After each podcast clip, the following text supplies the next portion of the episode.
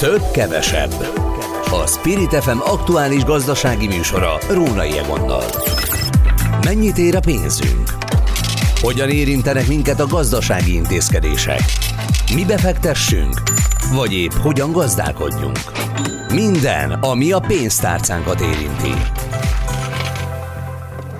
A több-kevesebb adását hallják, tehát jó napot kívánok, Rónai Egon vagyok. Gazdasági magazinunkban a következőben szólunk arról, hogy 2019 eleje és tavaly nyár között 19 ezer üzlet zárt be.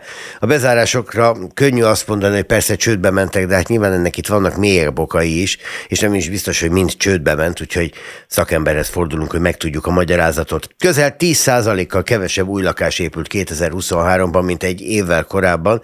Erről a KSH számolt be. Gödörben van az építőipar és a lakáspiac.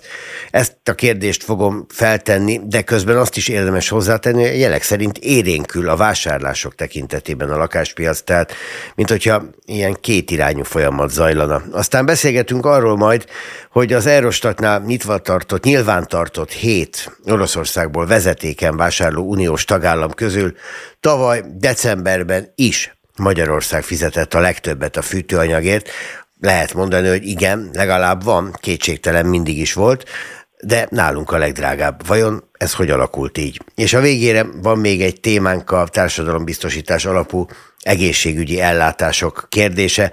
A minőségromlás kétségtelen, és hát ezt, hogyha kiki elmegy egy kórházba, vagy egy úgynevezett STK-ba, aminek ugye a hagyományos neve ez, ma már voltak éppen nem is így hívják, akkor megtudja, hogy milyen az állami ellátásna. De a magánegészségügyhöz mérve sokkal rosszabb, illetve igaza van-e az államnak, amikor azt mondja, hogy a magánegészségügynek be kell szállnia az állami finanszírozásba, ha máshogy nem, legalább a költségek tekintetében.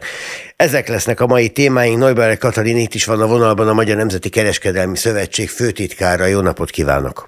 Jó napot kívánok én is önnek és a kedves hallgatóknak is. Szóval ez a 19 ezer bezárt üzlet, ez nagyon soknak tűnik. Nem tudom, hogy összesen hány bolt van Magyarországon, de hogyha 19 ezer bezárt, annyival biztos kevesebb.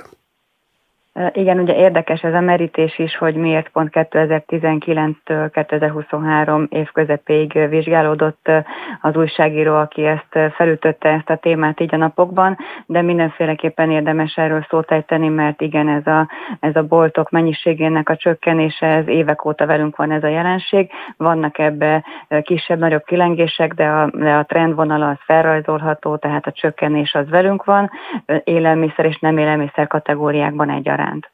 Hát gondolom a 19 azért lehet fontos, mert az utolsó békeév voltak éppen, ugye 20-ban jött a Covid, amikor éppen, hogy kilábaltunk belőle, jött a háború, tehát azt lehet mondani, hogy a 19-es adat, az még mondjuk egy ilyen stabil gazdasági helyzetet mutató adat. Igen, ilyen szempontból lehet így értelmezni. Az 19 ezeres számot, hogyha úgy évről évre megnézegetjük, akkor foglalkoztunk is ezzel az adattal természetesen, amint ez a hírekbe került, és nem látható olyan nagy mértékű változás a, a üzletszám csökkenés tekintetében, hogyha egy átlagos számot veszünk alapul mondjuk 19-ről 20-ra, 21-re, de nagyon sok változás van a háttérben. Érdekes számok, hogyha megnézzük azt, hogy ez mely üzlettípusokat jellemzi jobban, erősebben mutatnak csökkenést most már a nem élelmiszerboltok is, nem csak az élelmiszerek. Ugye itt látszik, hogy például, például a, a könyv, újság, természetesen vagy a papíráru szaküzleteknek a, a száma csökkent. Ugye tudjuk, hogy kevesebb nyomtatott könyvet olvas, olvasunk, kevesebb nyomtatott újságot olvasunk, és kevesebbet járunk a papíráru szaküzletekben, mert mert ebben az utóbbi esetben például a legnagyobb mennyiségű termékeket megvásároljuk ott, ahol akciós jelleggel időszakosan megjelenik mondjuk a, a vevőmágnest jelentő diszkontokban vagy hipermarketekben, szóval ezek, a, ezek az általunk nagyban keresett termékek, amikor ezt nem a szaküzletekben vesszük meg, hanem amikor jó az ár, akkor természetesen az akcióhoz fordulva, az akciós kínálat irányába haladva, azokat a forgalmakat ott realizáljuk, és az mind-mind hiányzott ezekből a kisboltokból, akik, akik a sor végén esetleg úgy döntenek, hogy ez úgy elfogyott már ez a forgalom alóluk, hogy be kell zárniuk. Hát ők nehezen akcióznak, hogy kicsi az ár, és nyilván kicsi a mennyiség, amit rendelni tudnak, egy kis bolt minél kisebb, annál inkább így van ez. Egy eh, nagy áruházlánc nyilván egészen más számokkal és egészen más vásárlási összegekkel számolhat és tud dolgozni. De az élelmiszernél ez korábban lejátszódott? Azt mondja, hogy nem az élelmiszer a mostani hullámnak a, a, a fővívője, mert hogy ott a, a nagy áruházláncok belépésével ez a folyamat már megtörtént? Igen, az a, az a folyamat az folyamatosan velünk van, és nagyjából annak a, a, a csökkenési mutatója az kiegyensúlyozott. Tehát ami most jobban megfigyelhető inkább, hogy a nem élelmiszerboltok, de mondhatnék akár mondjuk olyat is, hogy a virágüzletekből is nagyobb mennyiségben zártak be az elmúlt időben, de zöldséggyümölcs üzletekből is, ami ugye a zöldséggyümölcsben egy, egy élelmiszeres érintettség, érintettség, de mégis egy, egy szakbolt, szakboltról beszélünk, mert bizony a nagy áruházakban árakban, nagyobb mennyiségben, jobb áron vásároljuk meg a, az élelmiszereket is akár, és ezeket az előbb említett nagy mennyiségben vásárolt háztartási cikkeket is, vagy műszaki cikkeket, amelyekkel nagyon kecsegtető ajánlatokat, ajánlatokkal szembesülünk egy-egy akciós Hát persze, meg egy kupaszban ott van minden, tehát nem kell végigvándorolni a városon, megyünk két bolttal arrébb, és megtaláltunk mindent. Mi a tapasztalatuk, hogyha bezár egy helyen egy üzlet, azt a bolt helyet, azt el is vesztettük, vagy majd ott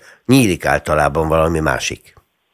Ez egy nehéz kérdés, ugye látjuk ezeket a városképeket, ahogy kiüresedett mondjuk az elmúlt 10-20-30 évben mondjuk egy budapesti körút is akár, vagy egy Rákóczi út, Kossuth Lajos utca, ez a jelenség ez megfigyelhető, mert, mert az üzemeltetés ebben a műfajban, ha szabad így fogalmazni, akkor nem biztos, hogy a, a jövőben bármelyik más vállalkozó szellemű egyén látná ebben úgy fantáziát, hogy ez tényleg hosszú távon fenntartható, és ezt a, ezt a működési, vagy ezt a, ezt a típusú kereskedelmi vállalkozást nyitná meg azon a helyen, illetve hozzá kell tenni, hogy a bérleti díjak sajnos nem követték azt a fajta változást, amit a forgalom csökkenése mutatott, tehát nem, hogy nem csökkentek a bérleti díjak, hanem inkább emelkedtek, tehát ez az ellentétes irányú mutató, vagy ez az ellentétes irányú nyíl, ez látszik ebből, hogy, hogy sajnos, sajnos abba az irányba mutat, hogy, hogy a gazdálkodás az egyre nehézkesebb ezekben a, ezekben a kis üzletekben. Hogy számolnak? Ugye ez nagyjából a 10% a, a bezárt boltok száma az egész e, kereskedelmi bolthálózatnak. E, megy tovább ez a folyamat? Mert akkor lassan elfogynak. Igen, illetve átalakulnak, tehát mi azért bízunk abban, hogy, hogy a vásárlók meg tudják majd venni azokat a termékeket is ezekben a szakboltokban, ami kiegészítő termék, és ezekben a választék színesítéséhez továbbra is hozzátartozna a mindennapjainkhoz, de azért azt is be kell látni, hogyha mi vásárlók nem tudunk eleget költeni ezekben a boltokban, akkor ez a fogyás, ez, ez bizony továbbra is velünk, velünk marad. Ezeknek az ellenszereit azért mindenféleképpen meg kéne találni. Természetesen nem tudunk globális folyamatokat visszafordítani, esetleg tudunk lassítani, de hogyha mi magunk felismerjük ennek a, ennek a ö, következményét, amelyet lehet, hogy nem szívesen látnánk, hogy amikor valami speciális dologért, valami egyedi ajándékért ö, szeretnénk ténylegesen, ö, ténylegesen járni, vagy ténylegesen beszerezni, akkor fognak majd hiányozni ezek a, ezek a szaküzletek. De ugye ez is megint nagyon más a mai világban, mert sok olyan apró kiegészítő terméket pedig az interneten tulajdonképpen bármikor beszerezhetünk. Nehéz műfaj ma egy szakboltnak lenni, de mi azt hisszük, és, és abban bízunk, hogy, hogy egy olyan minőségű szakmai munka, egy, egy jó eladói munka, egy emberi kapcsolat, egy interakció, ami ezekben a kisboltokban még mindig jelen van, ez azért megtartja az ő létjogosultságukat, és engedi őket tovább üzemelni. Legyen igaz a Neubayer Katalina Magyar Nemzeti Kereskedelmi Szövetség főtitkára. Köszönöm szépen. Több, kevesebb. A Spirit FM aktuális gazdasági műsora. Rónai Egonnal. Itt van a vonalban Koi László, az Építési Vállalkozók Országos Szakszövetségének elnöke, ez az Évosz, ugye? Jó napot kívánok! Jó napot kívánok, ez az EVOS rövidítve. Így van. Közel 10%-kal kevesebb új lakás épült 2023-ban, mondja a KSH, összevetve a 2022-es adatokkal a tavalyiakat, miközben azt látjuk, arról számolnak be az ingatlanosok, hogy jobban megy a piac, mint ment az elmúlt két évben. Ez voltak éppen látszólag egymásnak ellentmondó két irány, de nyilván azért nem egészen, mert más dolog építeni, és más dolog csak eladni. Így van, pontosan, tehát a használt lakások, lakóingatlanok értékesítésénél lehet egy-egy nagy kereskedőnél felfutás. Mi most a KSH adatok mentén ugye az újépítésű lakáshelyzettel kell, hogy foglalkozzunk. Mitől esett vissza az építési kedve? A hitelek lettek nagyon drágák, vagy a pénzünk lett nagyon kevés, vagy így együtt? Így együtt. A hitelek drágák lettek, általában azért tíz vevő közül kilenc hitelre is szorul, egy esetleg kicsengeti a teljes vételárat, ezek többnyire nem is saját maguknak, hanem befektetési célral szoktak vásárolni, kevesebbet ér a pénzünk, és ennél fogva kevesebb lakás kelt el. Nagyon sok olyan építés van folyamatban, amit az ingatlanfejlesztők akár még egy kicsit lassítanak is, mert nincs elegendő vevőjük. Pedig azt gondolná az ember, hogy az ilyenkor a cél, hogy minél gyorsabban be kell fejezni, mert hogyha legalább kész van, akkor azon túl vagyunk, az embereket el lehet engedni, ki kell fizetni ugyan őket, de akkor már csak a vevőre várok. Ugye kétféle eladó van, az ingatlanfejlesztők, akik leginkább a leendő tulajdonosok pénzén szeretnek fejleszteni és ilyesmiket befejezni. A másik pedig maga az építőipar, aki közvetlenül a lakosság részére épít, ott ez az utóbbi a jellemző, hogy próbálja gyorsan befejezni, és kész áruként tartani. Melyik tűnik jobb üzletnek 2024-ben? Attól függ, hogy kinek milyen az igénye. Ha valakinek az az igénye, hogy maximálisan legyen kiszolgálva, semmi után ne kelljen neki járkálni egy csempe, egy fürdőkád, tehát minden legyen ott, és majd ő eldönti, hogy kellene neki vagy nem, akkor mindenképp ingatlanfejlesztőtől kell vásárolni. Ha valaki azt mondja, hogy kicsit bedolgozok, segítek ezt-azt kiválasztani, közreműködök, még az is lehet, hogy a bútorozást majd én magam meg fogom oldani, akkor ez a közvetlen piaci értékesítésű lakása generál kivitelezőtől. Ez viszont, mivel közreműködtem, annak is ára van, körülbelül 15-20%-kal akár olcsóbb is lehet. Hmm. Hogy van ez mostanában, mert ugye egy többlakásos társasház vagy egy lakópark építése az engedélyeztetéstől a befejezésig azért az sokszor több év. Zajlanak ezek, vagy, vagy most el sem kezdődtek a tervezések, mondván, hogy előbb essünk túl azokon, amiket már felépítettünk? Vannak előkészített építési projektek, ha szabad így fogalmazni. Nagyon sok az tulajdonképpen a íróasztal fiókjában van, és egy kedvezőbb finanszírozási konstrukcióra vár mindenki, az ingatlanfejlesztő, a kivitelező és a lendő vevő is. Vannak nehézségek ebbe az egész lakásügyben, én hármat szeretnék említeni. Az egyik, hogy miért ne lehetne olyan jogszabály Magyarországon, hogy mindegy, hogy mikor van előkészítve, mikor van jogerős építés engedélyem, bármikor is 5%-os áfával lehet ezt elkészíteni és vásárolni. Ugye ez most nem így van, mert most úgy van, hogy aki ez év végéig nem bír jogerős építés engedéllyel vagy bejelentéssel, akkor ez nem működik, mert mert csak ebben az esetben lehet 2028-ig 5%-os áfával építeni. Tehát ezt, ezt mi szeretnénk, hogyha törlődne, folyamatosan legyen meg az az 5%-os lehetős, áfás lehetőség függetlenül attól, hogy mikor van előkészítve, bejelentve, és hogyan történik a kivitelezés. A másik, másik ilyen gondunk, hogy hogy a, a lakásügy, úgy, ahogy főszerkesztő is mondta, ez egy több éves történet. Onnantól kezdve, hogy valaki elgondolja, pénzgyűjt, vagy előkészít, vagy kivitelez, ezért nagyon fontos lenne, hogy legyen egy hosszú távú lakásgazdálkodási program ebben az országban, ami adott esetben kormányzati időszakokon is túlmutat.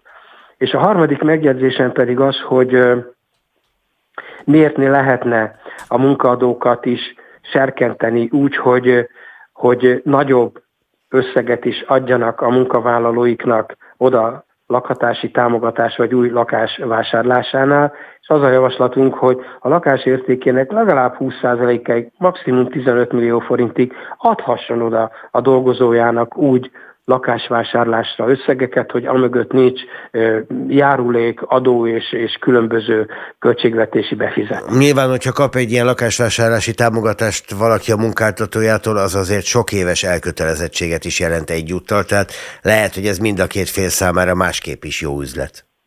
Így van, természetesen. Mi, mint munkadók Szeretjük azt, hogyha a számunkra a legfontosabb kollégák hosszú időre elköteleződnek, másik oldalon pedig megvan oldva egy lakhatás a hozzájárulás mentén. No hát ezek előremutató javaslatok, persze mindig időtényező az, amivel szemben állunk ilyenkor, tehát hogyha azt mondja, hogy 5%-os áfa, nyilván ebben gyorsan kellene dönteni, mert ezek a folyamatok, az építés maga, azok nem tartanak rövid ideig. Ebben az utóbbiban meg nyilván itt felmerülnek adókérdések, amikkel megint hosszan szokott az állam szöszölni.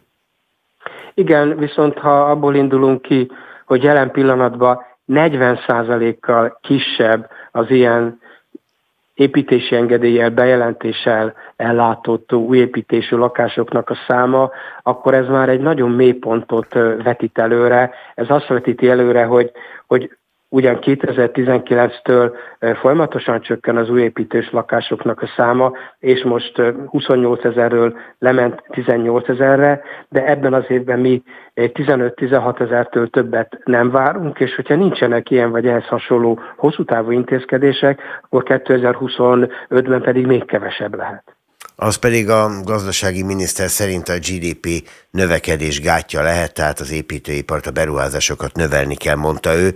Hát akkor itt vannak a konkrét ötletek. Köszönöm, hogy elmondta ezeket.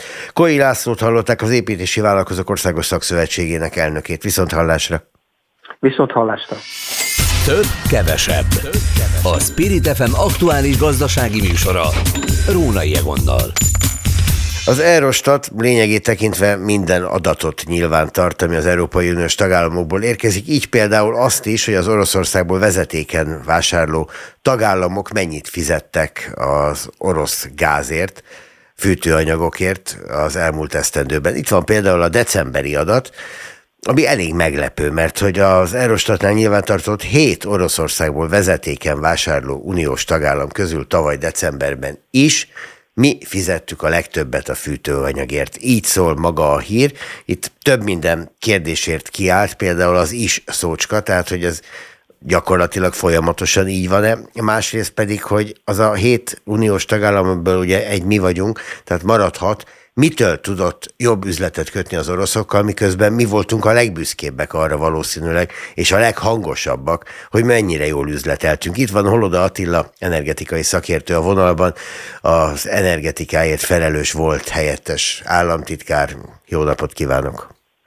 Jó napot kívánok, üdvözlöm a hallgatókat. Hát igen, ez egy nagyon érdekes kérdés, és ugye talán már nem is újdonság, hiszen már korábban is több újság is éppen a statisztikai adatok elemzésével kiderítette, hogy hát bizony nem, hogy mi kapjuk a legolcsóbban, de mi kapjuk a legdrágábban a vezetékes földgáz az oroszoktól. A dolog érdekessége persze az, hogy magát a szerződést, a hosszú távú szerződést nem igazán ismerjük, hiszen azt a e, gondos gazda ként a kormány egészen eh, el is titkolja előlünk, így aztán nem látunk bele abban sem, hogy vajon direktben történik ez a szerződés a Gazprom és a, az MVM nagykereskedője között, avagy közben vannak még iktatva különböző cégek, akik ezt a e, ilyen meglepő módon jelentkező többletet valahogyan e, elszámolják saját maguknak. E, éppen emiatt egy picit találgatunk, hogy hogy is lehet az, hiszen azért mondjuk azokkal az országokkal összevetésben, akár Szlovákia, akár Litvánia, hát bizony azért náluk jóval több gázt vásárolunk, tehát ha önmagában a mennyiség adná a különbözőséget,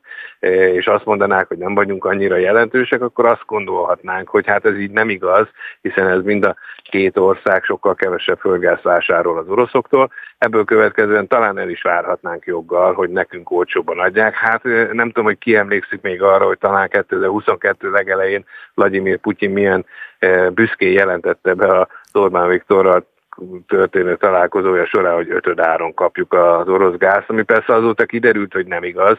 Nem is igazán tudjuk, hogy honnan vette ezt az értéket Vladimir Putyin, hiszen ötöd áron talán a belaruszok, ha kapják tőlük, senki más. De hát akkor is meglepő, hogy ha már ebbe a környezeti regionális összevetésben ilyen rosszul állunk, akkor vajon ki húz még ebből hasznot? Hát lehet, hogy ő akarta nekünk ötször annyiért eladni, és ahhoz képest lehet, hogy ötön áron kapjuk. De hát így is a legdrágábban, ugye itt vannak adatok, egyrészt mennyiségi adatok, 835 millió köbméter érkezett decemberben Magyarországra, és jellemző módon ennek majdnem a fele, a második legnagyobb fogyasztóvásárló, a spanyolok vették a legtöbbet, LNG-ként vásárolták egyébként, 465 millió köbméternyit, tehát igazából tényleg az a helyzet, hogy mi vagyunk a legnagyobb vevők, durván nagyon. Igen, nagyon úgy néz ki, hogy amikor az Európai Unió tagállamai nem szankció hatására, hiszen szankciók nincsenek bevezetve egyébként erre, hanem egész egyszerűen önként úgy döntöttek, hogy akkor nem táplálják tovább Putyin eh, harcászat és háborús elképzeléseit a földgáz árán keresztül, és megpróbálnak leválni róla, akkor nagyon sokan gyakorlatilag például a németek, ők nullára vitték le az oroszoktól vásárolt földgáz mennyiséget. Aztán persze maradtak olyan országok, elsősorban a közép-európai országok, és egyébként ezek között Magyarországon és Szlovákián kívül eh, még Ausztriát is meg lehet említeni, ami hagyományosan jó kapcsolatot ápol a Gazprommal, és tőlük most is vásárol földgázt egyébként az Ukrajnán érkező vezetéken keresztül, de hogy miért van ilyen ár különbözet e- ezek között, és hogy ennek ellenére miért állunk ennyire rosszul, én Őszintén szóval tényleg csak arra tudok tippelni, volt már erre példa egyébként a, az orosz-magyar földgáz kereskedelemben, hogy egy egy úgynevezett közvetítő céget, vagy akár többet is közbeiktattak, és ezeknek a megfelelő haszna, aztán ki tudja, hogy hova vándorol, és mit finanszíroznak ténylegesen belőle. És ezek a közvetítő de... cégek ezek szerint mind a két félrel kiváló kapcsolatban vannak. Hát nagy valószínűséggel ez azt is jelenti, hogy mivel a magyar kormány áldásával köttetik egy ilyen szerződés, ezért nagy valószínűséggel a közvetítő cég sem csak úgy a levegőből érkezik, hanem meg van mondva, hogy ki legyen az a közvetítő cég. És hogyha belegondolunk, azért ilyen milliós, meg hát éves szinten milliárdos tételekről beszélünk, hogy a 10-20-30 eurócent haszon van csak rajta mondjuk egy közvetítő cégnek, az már elég tetemes tud lenni, és abból már egész sokan meg tudnak egészen jól gazdagodni. Ez vajon egy orosz remény, hogy ilyen szerződést kötnek majd a magyarok, és ezt alá lehet velünk iratni, mert akkor zsarolva vagyunk valójában, vagy pedig egy ilyen közös biznisz lehet? Én nagyon úgy gondolom, hogy ez közös biznisz, biznisz lehet. A korábbi időszakban is, hát én nem tudom, hogy emlékeznek-e rá, sokan nem nagyon kapták fel a fejüket annak idején erre. Volt egy közbeiktatott gáz, gázcég, a, még a molos nagykereskedelem idején is, Panruszgáznak hívták. E, gyakorlatilag egy néhány fős az ország második legnagyobb árbevételét produkálta, nyilvánvaló, hogy ebből, és annak is megvoltak a forrásai, és nem véletlen hívták panruszgáznak, mind a két fél részesedett ebben a cégben, én most is valami hasonlóra gyanakszom. Az nem fordulhat elő, hogy attól ilyen drága, mert tudják az oroszok, hogy mondjuk Magyarország tovább értékesíti? Volt hajdanában egy ilyen plegyka, aztán ez elaludt, nem tudom, hogy volt-e valaha is alapja. Volt, volt rá szándék, és mondjuk logikusnak is tűnt. Volt egy időszak, amikor az oroszok nagyon erősen kikötötték, hogy harmadik feles értékesítés nem lehetséges, aztán utána megenyhültek, és ma már bátran odaadják bárkinek, még akár úgy is, hogy ő továbbadja azt a földgázt. Nyilván, hogyha tudomást szereznek róla, hogy valahol valakik mondjuk ipari fogyasztók számára történő értékesítésbe ezen komoly hasznot realizálnak, akkor ilyenkor a legelső eladó is szeretne ebből részesülni, és akkor esetleg ennek megfelelően emeli az árat. Nem vagyok meglepve egyébként azon, hogy, hogy mondjuk ilyen nagy mennyiség érkezett Magyarországra. Egyébként, amiről szintén kevesen tudnak, Magyarországon keresztül elég nagy mennyiségű földgáz érkezett Ukrajnába is, de nem ukrán célral, tehát nem az ukrán vásárlóknak, hanem az Ukrajnában lévő nagy földalatti gáztárolókban történő elhelyezése, mert Európa nagyjából 2023 második felében újból felfedezte, hogy hát ott vannak a hatalmas nagy földgáztárolók Ukrajnában, miért ne használjuk őket. Az ukránok meg örültek neki, gyorsan jelezték is, hogy alkalmas a tárolójuk arra, hogy bértárolást folytassanak, és még mivel megvannak azok a vezetékek, amelyeken az oroszok már csak az egyik ágán szállítanak, ezért ezt a vezetéket ki lehetett erre használni, így Magyarországon és Szlovákián keresztül is egészen jelentős mennyiségű földgáz érkezett 2023 utolsó negyed évében is Ukrajnába, és hát utána, hogy ezt aztán ki és hova fogja értékesíteni, és mely nagykereskedő, akár köztük az MVM nagykereskedő is, az bizony nem nagyon tudjuk. Minden esetre az látszik, hogy embargó ide, háború oda, nagy szavak, meg mindenféle. Ehhez képest hét európai ország bátran kereskedik az oroszokkal, mint ami sem történne. Talán kisebb mértékben, kisebb volumennen, ahogy azt mondani hát szokták. Hát igen, a volumen azért nagyon fontos. De a volumen igen, nagyon... de azért ott vannak az oroszok. Tehát, hogy, hogy ez, nem az történt, van, hogy, hogy kifelé innen. Egyébként még az olaj esetében is pontosan tudjuk azt, hogy vannak olyan országok, amelyeken mondjuk úgy, hogy keresztül megy az orosz nyersolaj, és utána átcímkézik, például Szingapur vagy Malázia, amelyek nem termelnek annyi olajat, mint amennyit értékesítenek, egyértelműen az orosz kőolajnak az átcímkézése folyik. Az oroszokat nyilván nyomott áron nekik bármi jó, mondjuk úgy csúnya szóval, bármennyire eladják, és utána megérkezik a piacra már nem orosz címkével. Ugyanígy a földgáz esetén is Hát mondjuk úgy, hogy nem nagyon finnyásak az európai kereskedők, hogy honnan vásárolnak gáz, ha csak nem kapnak rá nagyon erős politikai nyomást, mint például a németeknél, vagy eh, más országoknál, de akár Olaszország is, akár eh, vagy az ön által említett Spanyolország is, ha más nem LNG formájában vásárol. Ezzel együtt azért tudni kell, hogy az Oroszországból érkező földgáz mennyisége korábban az európai import 40-42 át tette ki, most ez nem éri el a 10 ot tehát nagyon jelentős visszaesés visszaesés volt, de hát vannak, akik ragaszkodnak hozzá, többek között a magyar kormány. Még egy utolsó kérdést azzal kapcsolatban, hogy miért nálunk a legdrágább, hogy ez teljesen világos legyen, ezt a végén mi fizetjük meg? Tehát ö, olyan módon is kérdezem ezt, hogyha továbbadja a magyar állam, akkor nyilván nem annyiba kerül nekünk, mert ott egy újabb haszon keletkezik. Nyilván, tehát nem véletlen egyébként, hogy miközben a magyar kormány még mindig arra hivatkozik, hogy azért nem csökkenti a, a kedvezményes sáv feletti eh, hirtelen hétszeres gázárugrást, a 767 forintos gázárat azért nem csökkenti, mondván, hogy nekik drága gáz van betárolva a tárolókban, ez valójában nem igaz. 2023. februárjában nagyjából 20%-ra lecsökkentek a tárolói készletek, tehát mondjuk úgy, hogy a, a drága gáz az kifogyott. A tavalyi év során nem volt már annyira drága a gáz, ebből következően nem is olyan nagyon drága gáz van azokban a tárolókba elhelyezve, nyugodtan megengedhetné magának, meg nekünk, fogyasztóknak a magyar kormány, hogy jelentősen csökkentsen ezen a gázáron, nem véletlen, hogy nem teszi, tehát végeredményben, ahogy mondani szokták, a végén mindig mi fizetünk meg mindent, és ez nem csak a lakossági, hanem a az ipari fogyasztók, a kereskedelmi eh, fogyasztók azok mind-mind egyaránt, és nem utolsó sorban az önkormányzatok is, akik azért az elmúlt évet nagyon keményen megsílették éppen a magas energiaárak. De hát az ipari meg kereskedelmi fogyasztóknál a végén ott is mi fizetünk, mert hát ők árat emelnek, ez egy inflációs nyomás, ettől több pénz megy ki, az államnak ott is több jön be, mert azt hívják áfának. Na jó, Igen. megfejtettük, csak nem értettük meg. Holoda Attila, köszönöm szépen. Örülök, hogy Én is köszönöm velünk. szépen. Minden jót kívánok. Több, kevesebb. A Spirit FM aktuális gazdasági műsora. Rónai Egonnal. Az elmúlt nap híre volt, hogy a Magyar Egészségügyi Kormányzat úgy tervezi, hogy a magánegészségügyi szolgáltatóktól bizonyos fokú hozzájárulást kér az állami egészségügy fenntartásához.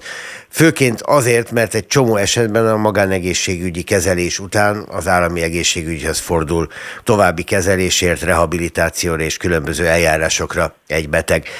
Ebben rengeteg logikus van, tehát én nem mondom azt, hogy semmi nem jár az állami egészségügynek, de először is talpára kellene azt állítani. Mert hogy a jelek szerint a magánegészségügy azért elég jól elprosperál, legalábbis erről írta a Telexben Brückner Gergely kollégájával, előtt Franciskával, Fruzsinával, bocsánatot kérek, és itt van Brückner Gergely a vonalban, jó napot kívánok! Szervusz, jó napot kívánok! Gergő, amikor nekiveselkedtek a magánegészségügyi adatoknak, akkor azok mennyire lesznek nyilvánosak előttetek, vagy mennyire próbálják a szolgáltatók eldugni azt, hogy mekkora haszonnal, milyen feltételekkel, hogyan dolgoznak?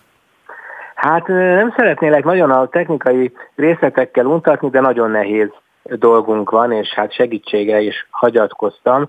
Ugye olyasmire gondolok, hogy amikor végigmegy egy egészségügyi szolgáltatás mondjuk egy magánegészségügyi cégnél, akkor lehet, hogy az többszörösen jelenik meg a számokban, meg mondjuk az orvosnak is van egy cége, aki beszámlázik azzal, hogy hát ő megkapja a fizetésszerű díjazását, meg hát vannak olyan nagy csoportok, ahol már 7-8 klinikát megvásároltak ezeket a számokat, nem konszolidálják, tehát keresztbe is vannak számlázások, tehát én inkább a számok tekintetében azokra hagyatkoztam, akik hát mondjuk egész évben azon dolgoznak, hogy elfogadható számokat produkáljanak. Hozzá kell tennem, hogy a cikkünknek az a része, ami erősebben a számokkal foglalkozik, az még hátra van, hmm. tehát lesz folytatása ennek a cikknek. Na akkor nézzük azokat az állításokat, amiket meg lehetett fogalmazni annak alapján ilyen sommásan, amiket eddig tudtok. Például mennyire hatott a gazdasági válság a magánegészségügyre? Az ember azt gondolná, hogy van egy réteg, amelyik bármikor megengedheti magának, és van egy másik, amelyik bizony erőn felül finanszíroz, mert muszáj neki. Ez teljesen így van, és ahogy korábban azt lehetett tapasztalni, hogy egyrészt a gazdaság jobb teljesítménye, másrészt a kényszer, vagyis az állami egészségügy nagyobb leterheltsége, ugye a Covid idejében jártunk, sokan rákényszerültek, hát mondjuk úgy, hogy az átlagosabb szinten élő háztartások közül is a magánegészségügy igénybevételére, és ahogy említetted is, van ugyan egy olyan jó módú réteg, amelyik nem igazán árérzékeny, amelyik meg tudja fizetni a szolgáltatásokat, de pont az elmúlt két évben, amikor részben az energiaköltségek emelkedése, részben az orvosbérek emelkedése miatt még egy lökés, hát meg ugye az infláció, még egy lökést kaptak a magánegészségügyi díjak, mi arra jutottunk, hogy ez a két év ez már a teljesítményben visszaesést hozott, tehát lehet, hogy ilyen infláció mellett a forgalom az nagyobb volt a magánegészségügyi cégeknél, de valójában mondjuk orvosbeteg találkozás, vagy elvégzett műtétszám, vagy ilyenek már nem növekedett ugye a magánegészségügy. Hogyan vagyunk mi itt az orvosokkal? Ugye volt egy réteg, amelyik az orvosbárók, ameddig lehetett zsebbe tuszakolni a borítékokat, addig kiválóan el voltak a közegészségügyben is, mert ott műtöttek, és hát szinte úgy működött a közegészségügy egy szegmense, mintha magán lenne. Na ők most kényszeresen kényszerültek át a, a, a magánegészségügybe, mert gyakorlatilag az a rendszer megszűnt számukra. Jöttek velük a betegek? Tehát például ez egy új réteg lett a magánegészségügy számára? Hát némi szóismétléssel, hála Istennek, a hálapénznek valóban vége van a közegészségügyben, és miközben a orvosi bérek rendezése nagyon sokaknak egy érdemi előrelépést jelentett, hát elsősorban természetesen a nem hálapénzes orvosi ágakban, valóban az a mondjuk kerekítsünk másfél millió forintra, amit egy orvos hazavihet, az egy menősebész, vagy egy ortopéd orvos esetében hát egy jelentős jövedelem visszaesést jelentett. Úgyhogy ők részben átmentek a, a, a magánegészségügybe, ami nekem talán a cikkírása alatt a legmeglepőbb volt, hogy azt hallottam, hogy már külföldről is jönnek haza orvosok, tehát a magyar magánegészségügy hát ez egy bizonyos szempontból anomália is, de hát a német, a svájci vagy akár az angol orvosbérekkel azonos szinten is tud fizetni, megint hozzá kell tenni, hogy természetesen csak bizonyos ágazatokban, és ez például semmiképpen sem igaz a, a, a nővérekre. Hát ugye az, hogy az igénybevétel az ügyfelek részéről hol maradt megfizethető, vagy hol, hol nem, itt érdekes meglepetések voltak. A magánegészségügynek egy ilyen visszatérő mantrája, hogy a hosszú várólistát miatt mondjuk a csípőprotézis, a térprotézis az ilyen klasszikus magánegészségügyi terep. Ott például visszaesést meséltek a szakemberek, de a magánszülészetek igénybevétele az nőtt. Ennek meg az az érdekes oka van, hogy ahogy a hálapénz kiment a rendszerből, úgy az az illúzió is kiment a rendszerből, hogy a beteg vagy a, a házaspár meg tudja választani azt, hogy, hogy kinél tud szülni, és abban az új rendszerben, ahol erre már effektíve nincsen lehetősége, hát felértékelődött az a magasabb minőség, amit egy, egy magánegészségügyi helyszín. Hát nem beszélve arról, hogy ott viszont tud orvost választani magának. Tehát egy magánegészségügyi intézményben meg tudja tenni azt, hogyha elindul a, a szülés, akkor az orvos érkezik, és a saját orvosa vezeti azt le. Így van, bár itt is volt egy érdekes tapasztalatom, hogy azt mesélték, hogy ez általában külön díjas, tehát magában az alapszülészeti csomagban még a magánegészségügyben sincs benne a fix orvos választás, viszont ö, sokan egyszerűen azzal, hogy egy magán, egy kultúrát magánintézményben vannak, ezzel már megnyugodnak, tehát nem feltétlenül fizetik meg ezt a nevezzük plusz szolgáltatásnak, ami a, az orvos konkrét kiválasztását jelenti, de mégis vállalják azt a hát körülbelül másfél millió forintot, amit egy ilyen magánszülészeti csomag jelent. Az meg elképesztő, hogy ez már ennyibe kerül. Egy utolsó kérdést ennek az egésznek a kérdéskör, e-, egész kérdéskörnek a, az értelmezésére, és tudom, hogy jön a második része a cikketeknek, és ott majd bőven lesznek számok is, de az, hogy az állam beszélt róla nagyon sokáig, hogy együttműködésben a magánegészségügyel akarja megoldani a közegészségügy problémáit, a közkórházak problémáit és aztán mégis az történt, hogy elkezdett inkább államosítani, visszavett területeket, ahelyett, hogy szétosztotta volna. Ezzel jobb lett az ellátás az államiban, és könnyebb lett az ellátás a magánegészségügyben, vagy igazából az történt, hogy semmit nem oldott meg senki? Hát én azt érzem, hogy itt illúziók vannak, tehát nyilván, hogyha az ember egy magánszolgáltatóval beszélget, akkor azt hallja azokat a jó nyugati példákat, hogy hogyan használják egymás kapacitásait a magánszolgáltatók és a közszolgáltatók, milyen jó kooperációk vannak, amikor az állami szolgáltatónál délután már nincs ügyfélfa vagy betegfogadás, akkor jöhet be oda a magáncég, és ahol le van terhelve az államot igénybe tudja venni a magánszolgáltatót. Ezek mindenképp pozitívan hangzanak, Magyarországon mostanában inkább az volt a trend, mint hogyha betegesen félne az állam attól, hogy hogy meglopják, hogy kifosztják, tehát inkább elzárta ezeket az átjárásokat, sőt, akár egész ágazatokat vett vissza, itt most a nem jut eszembe a szó, de a meddőségi centrumok, igen, ezt mm. kerestem, tehát a meddőségi centrumoknál láttunk ilyet, utána a képalkotó diagnosztikánál, tehát vannak ilyen, hát inkább mondjuk úgy, hogy visszaállamosítások. Természetesen nagyon nehéz műfaj, tehát nincs ilyen, hogy akkor az egyik az tökéletes, a másik az rossz. Ha ki lehet alakítani egy jó kooperációt, akkor az nagyon sokat segítene a magyar egészségügyen, és hát természetesen mindig vigyázni kell arra, hogy az ilyen kiskapukat, a visszaélési lehetőséget meg valóban bezárja a rendszer. Várjuk a cikk második részét, és lehet, hogy követjük is, és akkor még beszélünk. Köszönöm szépen. Brückner Gergely volt a vonalban.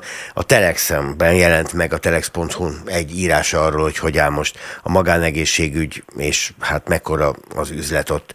Nagy, olyan, mint az államiban, ami hát ugye csőd közelben van, és mindig csőd közelben van, vagy éppen, hogy fenntartható. Hallották, ez egy vegyes képlet. Köszönöm szépen a figyelmüket. Szabó Betty volt a mai szerkesztő, én Róna Jegon vagyok, és ugyanebben az időben jövünk holnap is. Viszont hallásra!